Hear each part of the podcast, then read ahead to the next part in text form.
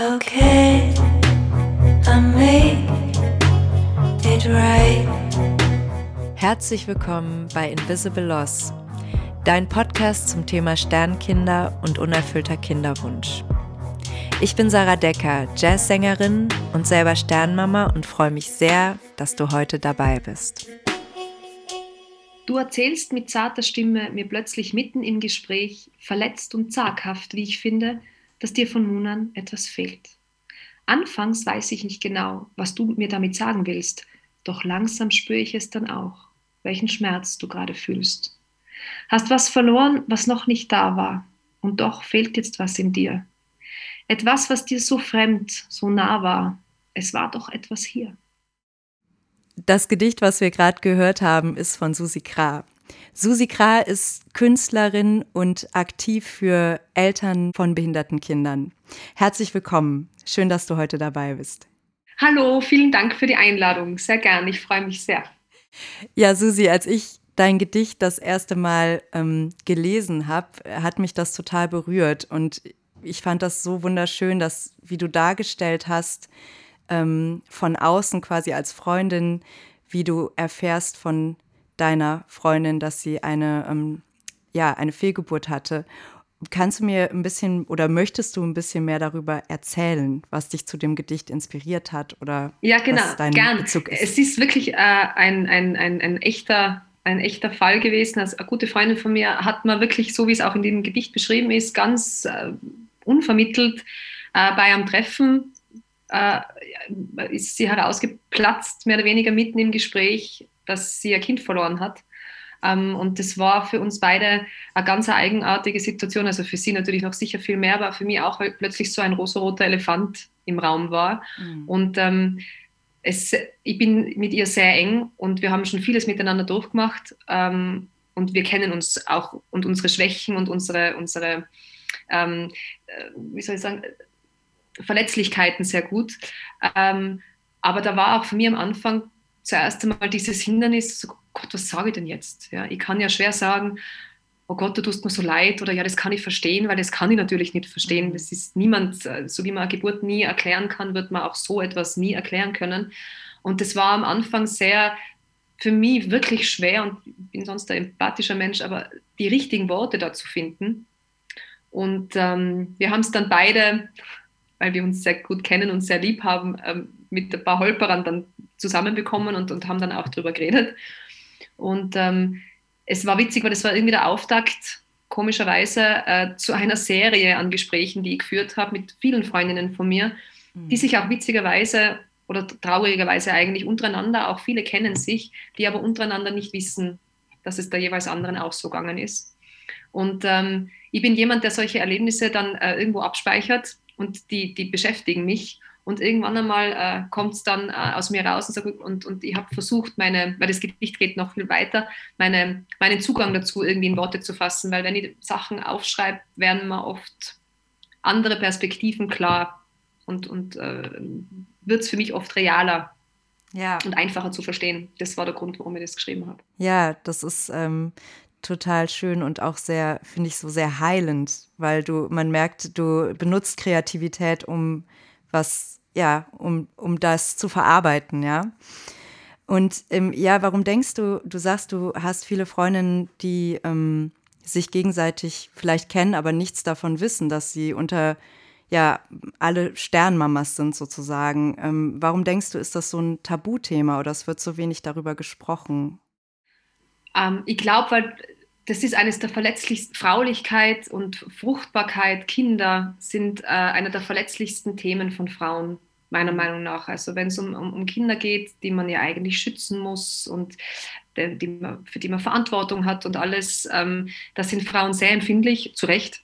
Äh, und ich glaube, dass viele Frauen das unbewusst so auslegen, dass sie nicht fähig waren, ihr Kind zu schützen und es deswegen verloren haben und sehr viel mit Scham und Schuld in diesem Zusammenhang passiert.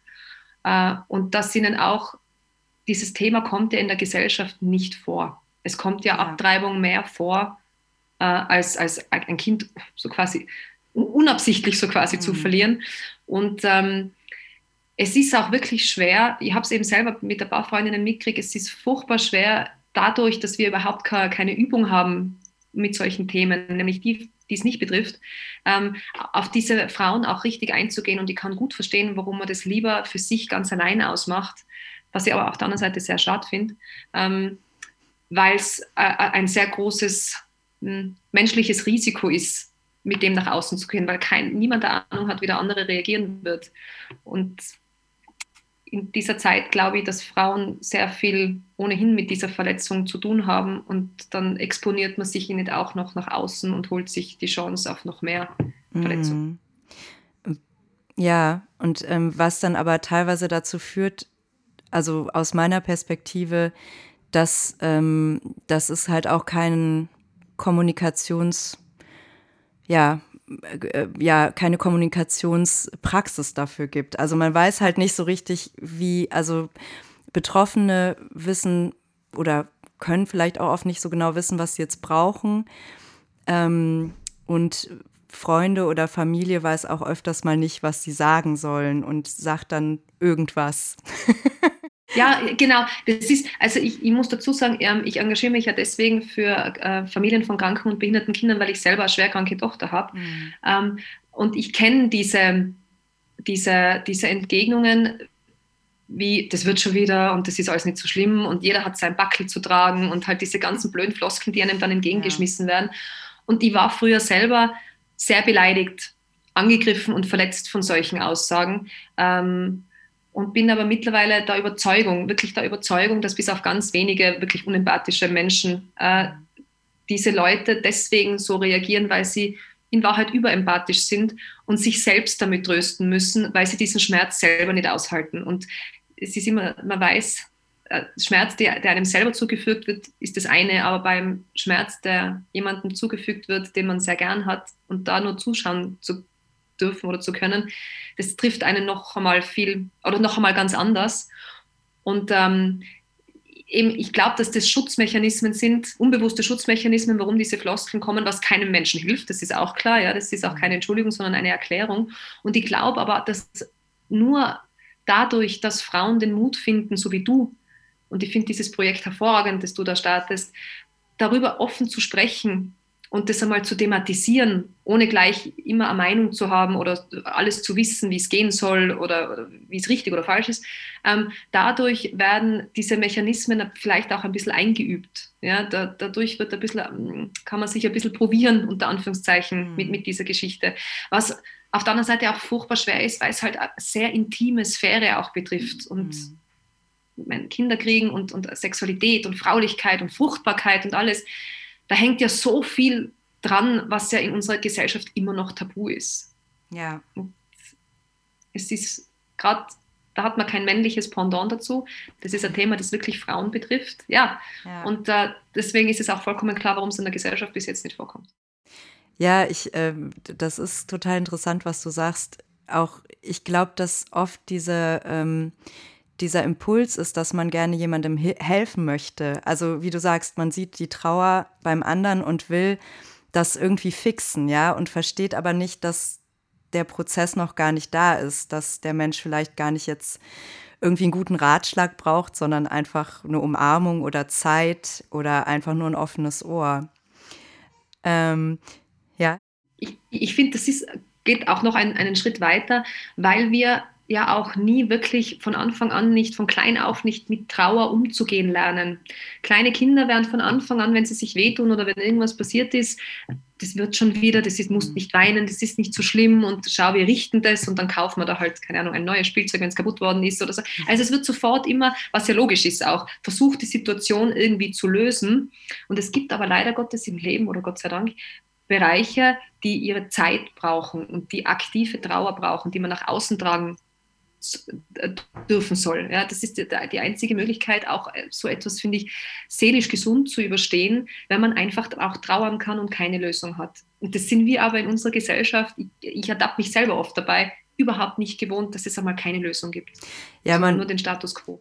Genau, man will, äh, man soll funktionieren und es soll alles glatt laufen und man hat bestimmte Pauschalbilder, die man erfüllen sollte. Will. Ja, ja. und Genau, also als Frau will man vielleicht, oder die meisten Frauen oder viele Frauen wollen Kinder bekommen. Ähm, das ist, ähm, ja, ich wehre mich ein bisschen gegen diese äh, biologischen Vermutungen, bloß weil du ja gebären kannst, musst du nicht gebären, aber ähm, es ist, viele Frauen möchten das oder wünschen da, sich das. Und, ähm, ähm, und dann soll halt auch alles direkt so funktionieren, wie im Bilderbuch.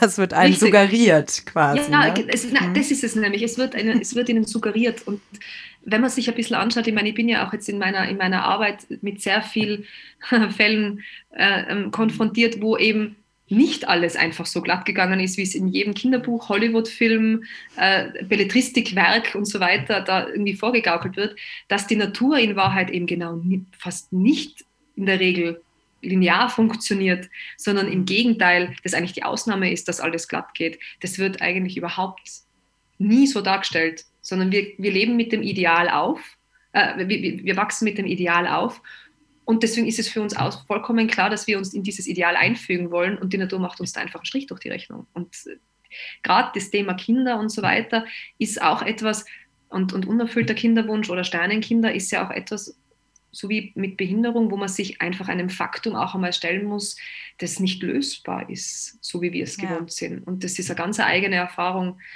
die sehr schmerzhaft ist und für die wir keine, zumindest in meiner Wahrnehmung, keine ordentlichen Instrumente auch an die Hand kriegen durch unsere Erziehung und durch unsere Bildung.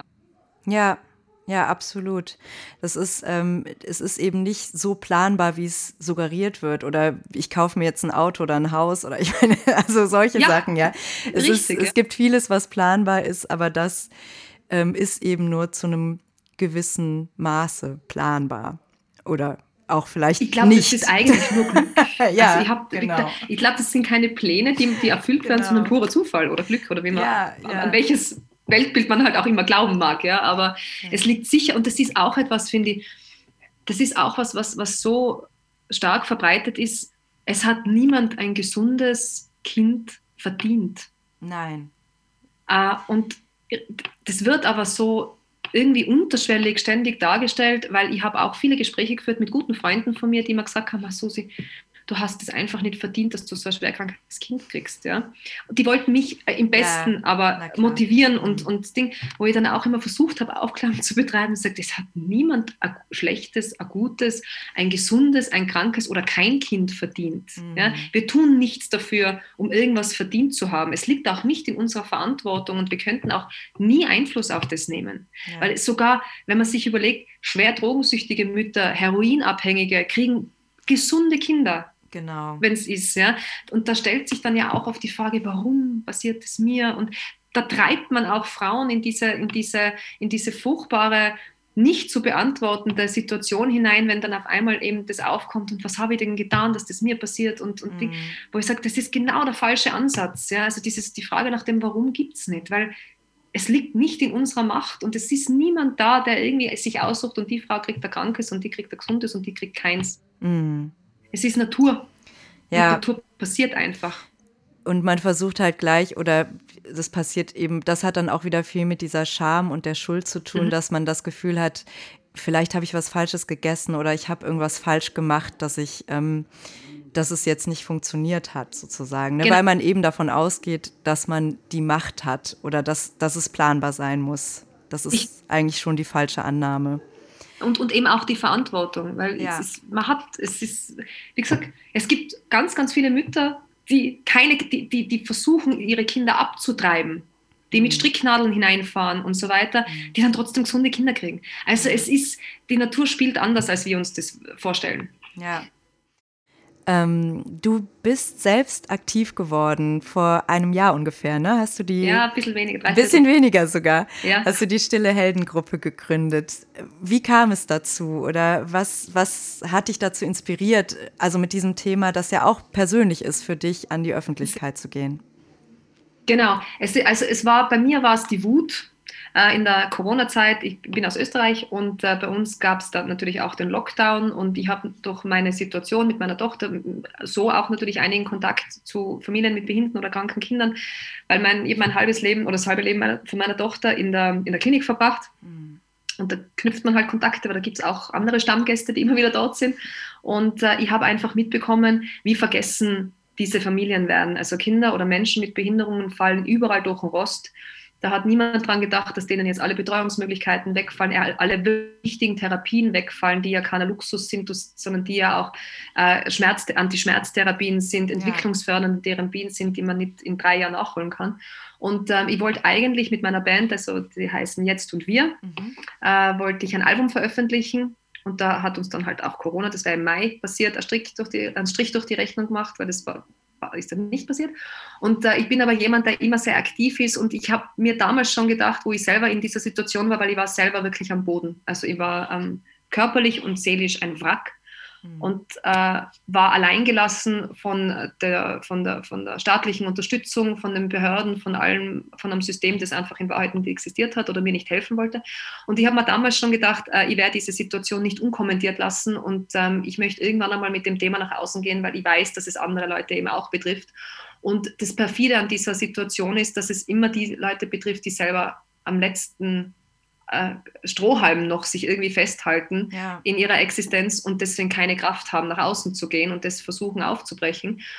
Und das ist der Grund, warum ich die Stillen Helden gegründet habe, äh, um Sichtbarkeit zu schaffen, äh, weil ich denke, über Kunst und Musik kommen viele Menschen zusammen, die mit dem Thema nicht in Berührung kommen. Und es ist ja eben so wichtig, dass Menschen, auch in deinem Projekt, nicht nur Menschen, die es betrifft, davon erfahren, sondern gerade auch Menschen, die es nicht betrifft, ja. sehen, okay, da gibt es einen Missstand, da ist was ganz falsch und dass diese, diese Situationen endlich ans Tageslicht kommen, weil man dann auch was verändern kann. Ähm, wie ist das, wie ist so der Unterschied in der Betreuung äh, zwischen Deutschland und Tirol zum Beispiel? Weil ich, ich habe das Gefühl. Katastrophal. Katastrophal, ja. ja, katastrophal. Das Aber katastrophal so, zum Nachteil für uns. Ja. Also nur zur er Erläuterung auch, ne? Das ist, ja. ist eine andere Situation bei euch quasi. Furchtbare, ja. Also es gibt in Tirol, es gibt in Deutschland äh, gibt es ähm, auch nicht so, wie ja. es eine UN-Behindertenrechtskonvention gerne hätte, aber mhm. zumindest in Anfängen gibt es eine direkte Unterstützung für Familien von kranken und behinderten Kindern in Form einer Pflegeunterstützung, einer Assistenz. Da kommt eine ausgebildete Pflegekraft regelmäßig zu den äh, Familien und das wird bis zum gewissen Stundensatz direkt mit der Krankenkasse abgerechnet, dass die Eltern auch einmal zum Beispiel selber zum Arzt gehen können oder auch einmal zum Friseur oder ja. im wildesten Fall auch einmal vielleicht einen Kaffee trinken oder sowas, weil man, wir sprechen hier von Kindern, die eine 24-Stunden-Betreuung brauchen, also 24 Stunden medizinische Pflege, Beatmung, Krampfanfälle, Epilepsie und solche Geschichten. Also da, da auch in der Nacht, ja, das ist wirklich 24 Stunden Action. Ja. Und äh, das gibt es in Tirol gar nicht. Und zwar gar nicht. Es gibt kein System, das oder keine Organisation im Moment noch, die das anbietet und kein System, das es finanziert. Krass. Es gibt nur so Akutpflegegeschichten, wo man sagt, okay, wir brauchen einen Verbandswechsel oder wir brauchen eine Infusion, dann kommt wer, legt es und geht wieder. Aber sonst sind Eltern mit ihren Kindern, schwerbehinderten Kindern, allein von Anfang an.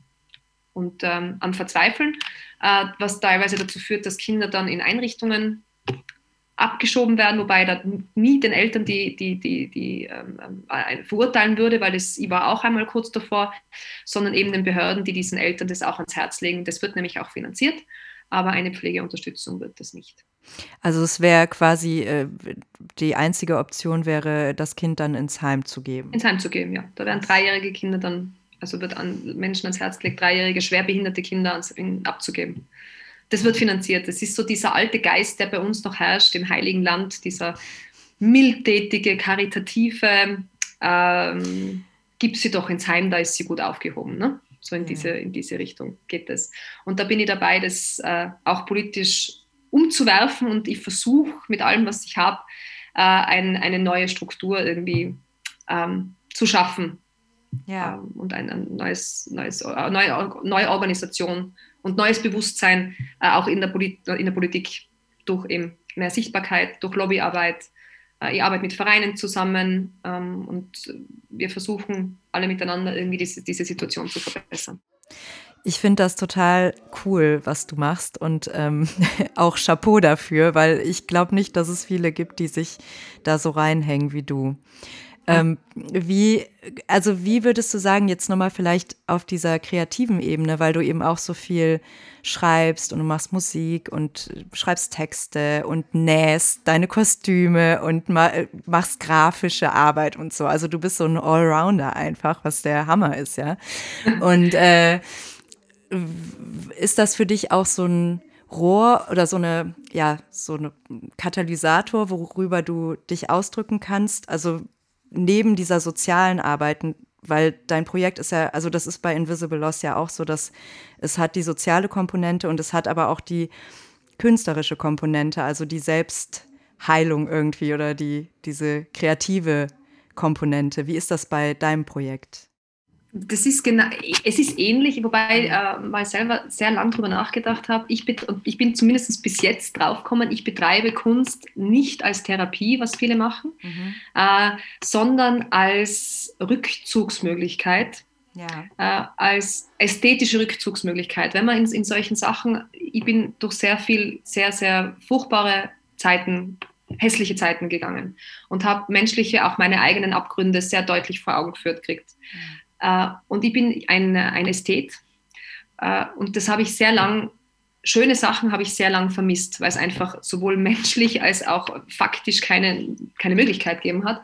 Und ich ziehe mich in diese Welten, die ich mir schaffe, sowohl grafisch als auch textlich, als auch in der Musik, ich mache auch Fotografie teilweise, äh, in diese Welten zurück, die alle einen sehr hohen ästhetischen Anspruch haben. Ich habe auch bei meinen Texten einen, einen sehr hohen Anspruch äh, an Sprache und am Umgang mit Sprache.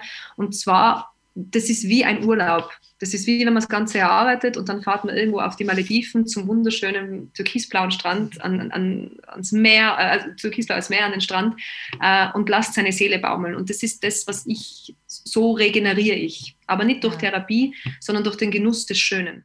Ja. Dass ich mir selber schaffe, dadurch. Ist das, hat sich das durch Corona eigentlich verstärkt, jetzt so als, also hast du das Gefühl, du kannst das ist jetzt wichtiger denn je, dass du dir quasi dein eigenes Universum baust? Oder ist das, war das schon immer so, weil du einfach sehr viel auch dich um deine Tochter natürlich kümmern musstest? Also man muss dazu sagen, für uns herrscht schon seit fünf Jahren Corona. Ja, es ist bei uns, wir, meine Tochter ist lebertransplantiert, sie ist immunsupprimiert und äh, die Angst vor Infektionen ist bei uns schon seit, seit sie gibt mehr oder weniger vorhanden. Wir leben auch schon seit Ewigkeiten mit der Maske, auch meine Kleine, also die geht auch ja. mit, mit, die Maske, mit der Maske in den Kindergarten und so weiter. Das gehört bei uns zum Alltag einfach dazu. Äh, ich das, ich war immer schon ein, ein Kreativling, das war äh, von Kind auf so, früher einfach nur aus Spaß an der Freude. Ähm, für mich war das dann, wo ich ähm, erst auch nach, nach, einer gewissen Zeit, wo ich, wo ich auch ähm, geistig so weit war, dass ich die Kapazitäten dazu gehabt habe, ähm, hat es von selber wieder angefangen, witzigerweise, diese, diese Kreativität, witzig, auch unbewusst. Also ich habe angefangen wieder zeichnen und so ein paar Sachen aufschreiben, ohne dass ich wirklich kapiert habe, um was es da eigentlich geht, was ich da gerade mache. Äh, und ich merke einfach mittlerweile, ähm, mache ich es aktiv als wenn ich merke, mir, mir, mir wird meine Welt zu dunkel und zu, zu hässlich, äh, betreibe ich Urlaubskunst oder wie man es auch immer sagen wird, äh, mache ich es aktiv und merke, wie gut es mir tut. Und das ist natürlich jetzt klar, in Corona ist es noch einmal mehr, das ist auch logisch, aber unsere Situation hat sich eigentlich, also ist in, seit den letzten fünf Jahren so wie für viele die Situation jetzt. Ja. Also ähm, das hat Corona nicht wirklich, sie hat es zwar ein bisschen verändert, aber nicht intensiviert. Ja, ja, krass. Ja. Mhm. Ähm, ich wollte gerne wissen, wie ist es, wenn man dir folgen will oder auf Social Media oder deine Website? Kannst du uns da eben noch informieren? Ich bin ja ganz, ganz umtriebig, natürlich. Ja. Äh, es gibt also meine, meine, meine, mein, mein großes Zuhause ist äh, www.susikra.com mhm. und von da aus findet man mich überall. Also es gibt natürlich auch die Stille Helden Homepage, das ist www.stille-helden.at. Das findet man auch in Facebook, da muss man nur Stille Helden eingeben. Da, da kommt dann gleich einmal oder Stille Helden Kinder oder Stille Helden Behinderung, dann kommt es sofort. Ähm, ist jeder herzlich eingeladen, ist eine offene Gruppe, die auch in kürzester Zeit, also ich habe im April äh, gestartet und äh, habe im ich weiß nicht, im, im Sommer bereits über 1000 Follower gehabt. Also es ist, es, sehr viele Leute nehmen das an und es ist auch eine sehr, was mich sehr freut, sehr aktive, sehr freundliche Community, ähm, wo viele Reizthemen auch besprochen werden können. Auf das achte ich nämlich auch sehr mit einer, mit einer freundlichen und liebevollen Art. Also man kann seine Meinung in alle Richtungen sagen, solange sie eben liebevoll und freundlich formuliert ist. Das wird von vielen angenommen. Äh, und es gibt mich auch als reine Künstlerin und so Mini-Bloggerin auf Instagram. Mhm. Das ist Susi Kra. Äh, da lebe ich eben diese, diese ganze Ästhetik mit schönen Bildern und äh, Texten, Wortspielen, Sprüchen und so ein bisschen Hintergrundinfo, wie es mir gerade geht, immer wieder äh, lebe das, lebe das äh, so aus. Also ja, cool. Sind, ich bin reichlich zu viel. es gibt viele Möglichkeiten und viele ja. Facetten, denen man folgen kann und ja, wo man dich quasi kennenlernen kann und deine Richtig. Arbeit kennenlernen kann. Ich freue mich auch über jeden und über jede, die zu mir kommt. Alle herzlich willkommen. Super. Okay, cool. Ja, das war's schon von mir mit meinen Fragen bisher. Vielen Dank, dass du dabei warst heute. Es war super interessant und ja, bis bald. Gerne. Vielen Dank für die Einladung und Chapeau zurück. Ich unterstütze das Projekt, das du machst, wirklich von ganzem Herzen und ich finde es super, dass sich Frauen trauen, ihre eigene Geschichte, auch wenn sie schmerzvoll ist, nach außen zu tragen, weil sie für alle anderen Frauen, die eine ähnliche Geschichte haben, sehr inspirierend und bestärkend wirken. Es ist wichtig. Danke, liebe Susi. Tschüss. Tschüss. Okay, I make right. I didn't see it coming. How can I turn the tide? I didn't see it coming.